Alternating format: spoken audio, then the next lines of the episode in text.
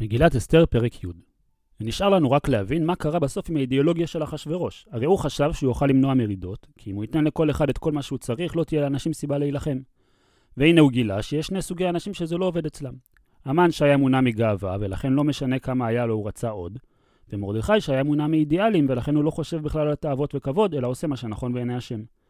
ולכן אחשורוש הבין שהוא טעה, ואין טעם שהמלכות תתעסק בלתת לכולם את מה שהם רוצים, ואי אפשר לעשות כרצון איש ואיש, אלא עדיף כבר שהמלכות תשלוט בצורה חזקה. ולכן, וישם המלך אחשורוש מס.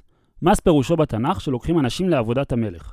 והוא כבר לא ניסה לעשות הנחה למדינות או שלכולם יהיה הכל, אלא לקח אנשים שיעבדו בשבילו.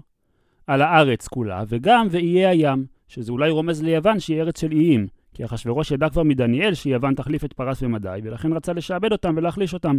ואחרי שאחשורוש ראה כמה נזק יכול לצאת מאדם לא מתאים שנמצא לידו, היינו יכולים לחשוב שהוא לא ירצה גם את מרדכי.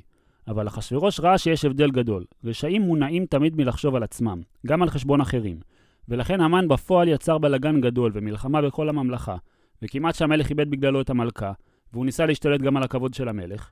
אבל אחשוורוש ראה שאצל צדיקים זה לא כך. וגם כשיש להם כוח וסמכות, הם עושים טוב למי שסביבם ולא חושבים על עצמם. ולכן את מרדכי הוא כן השאיר לידו, וזה רק עזר לו, כי וכל מעשה תוקפו וגבורתו, שהוא רק התחזק כשמרדכי לידו, ופרשת גדולת מרדכי אשר גידלו המלך בעקבות זה, כשהוא הבין כמה זה טוב לו, הלוא הם כתובים על ספר דברי הימין למלכי מדי ופרס. כי הפרטים האלו לא מעניינים אותנו, רק מה שאחשוורוש הבין מזה ואנחנו בעקבותיו. ולכן יש בפרק הזה שלושה פסוקים בסך הכל. הראשון מדבר לכאורה על תוקפו וגבורתו של אחשוורוש.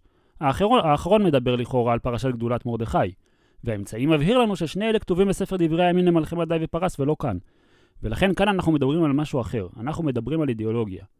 כי מרדכי היהודי משנה למלך אחשורוש, ואחשורוש השאיר אותו כמה שיותר לידו, ויחד עם זה, מרדכי לא מוותר על האידיאלים שלו. וגדול היהודים, כלומר גדול בתורה, ולמרות שיש לו הרבה אחים, ובאופן פשוט אי אפשר שכולם יהיו מרוצים, ורצוי לרוב אחיו.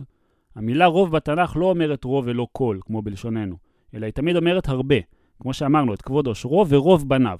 כלומר, היו לו הרבה אחים, וכולם היו מרוצים ממנו. והוא לא השתמש במשהו משנה למלך לטובת עצמו, אלא דורש טוב לעמו, כלומר עסק בלחפש מה הוא יכול לעשות שיהיה טוב לעם שלו, ודובר שלום לכל זרעו של עמו, כלומר הוא חושב לא רק על הדור הנוכחי, אלא גם איך יהיה טוב לדורות הבאים של העם שלו. ואחרי כל זה נשארת השאלה, אז מה קרה בסוף עם בית המקדש?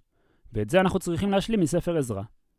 לפי סדר השנים הפשוט, מרדכי נשאר משנה למלך עוד שנה אחת בלבד אחרי המלחמה, ואז אחשורוש מת, והחליף אותו דריווש, שלפי חלק מהדעות הוא היה בן של אחשורוש ואסתר, ולמעשה הוא היה יהודי לפי זה למרות שהוא לא ידע את זה.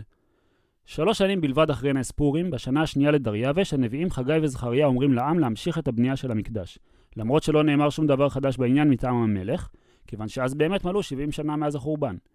וצרי יהודה ובנימין שמעו שבונים, אבל עכשיו כבר הם היו הרבה יותר זהירים ולא ניסו להפריע לעבודה, רק כתבו לדריווש שהיהודים בונים את המקדש.